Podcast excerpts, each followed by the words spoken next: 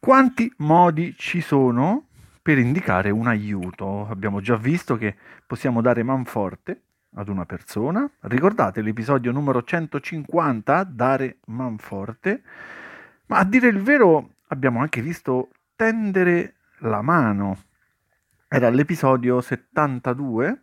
Oggi vediamo una terza forma, l'apporto, L apostrofo, apporto ad esempio dare un apporto o fornire un apporto e domani ne vedremo una, una quarta forma, il supporto.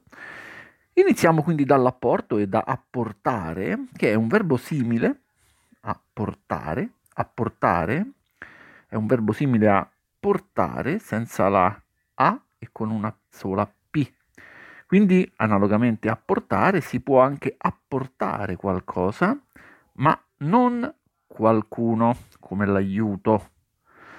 Eh, le persone, eh, diciamo, non si possono apportare.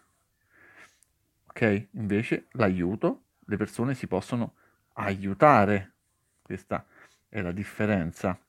Non posso quindi dire io ti apporto, si può dire io ti aiuto, ma non io ti apporto, perché non funziona come aiutare. Ho bisogno, ho bisogno di specificare cosa si apporta, non una persona, diciamo che ho bisogno di farlo proprio come le cose materiali.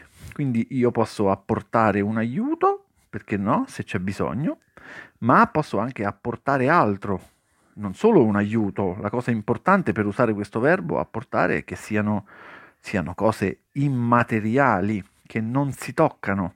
Solo quelle possono essere apportate, questa è la differenza. Eh?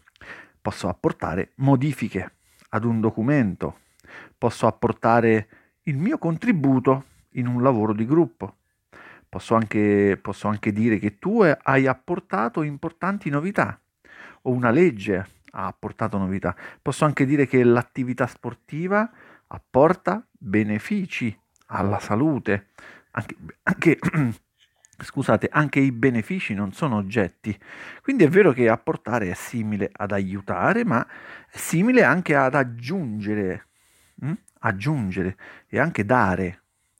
Spesso poi anche con le cose immateriali si usa portare, spesso si fa, sebbene questo verbo sia più adatto per le cose materiali.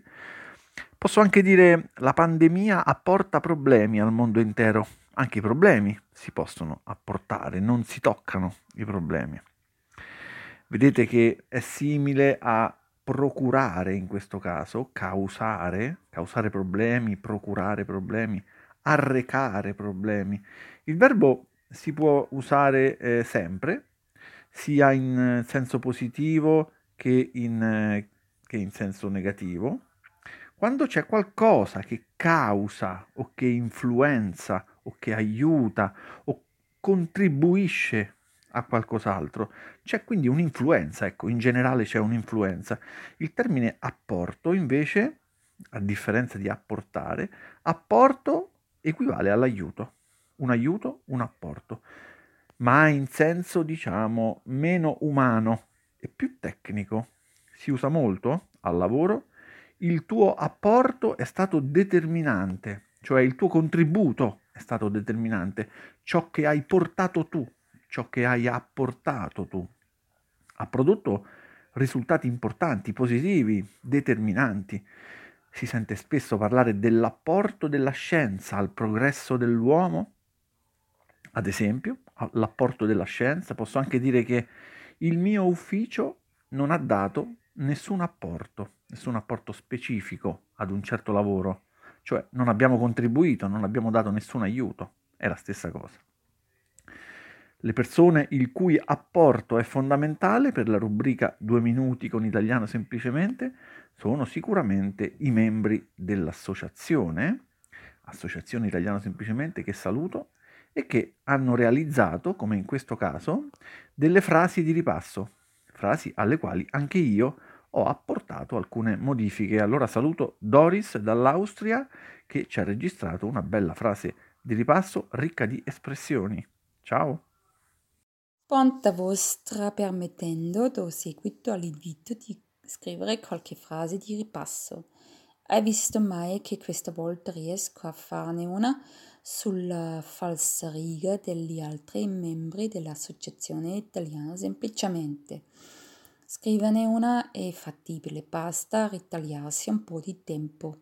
Per noi il valore aggiunto di queste frasi è alto, poiché impariamo un sacco e al contempo ci aiutiamo reciprocamente ad avanzare e lentamente aumentare i propri livelli. Non dobbiamo avere fifa di non essere all'altezza di buttare giù qualcosa che sia accettabile.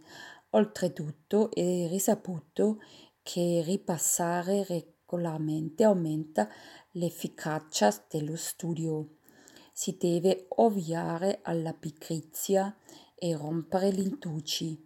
Volendo si può anche fare un appunto nel calendario per non scordarsi.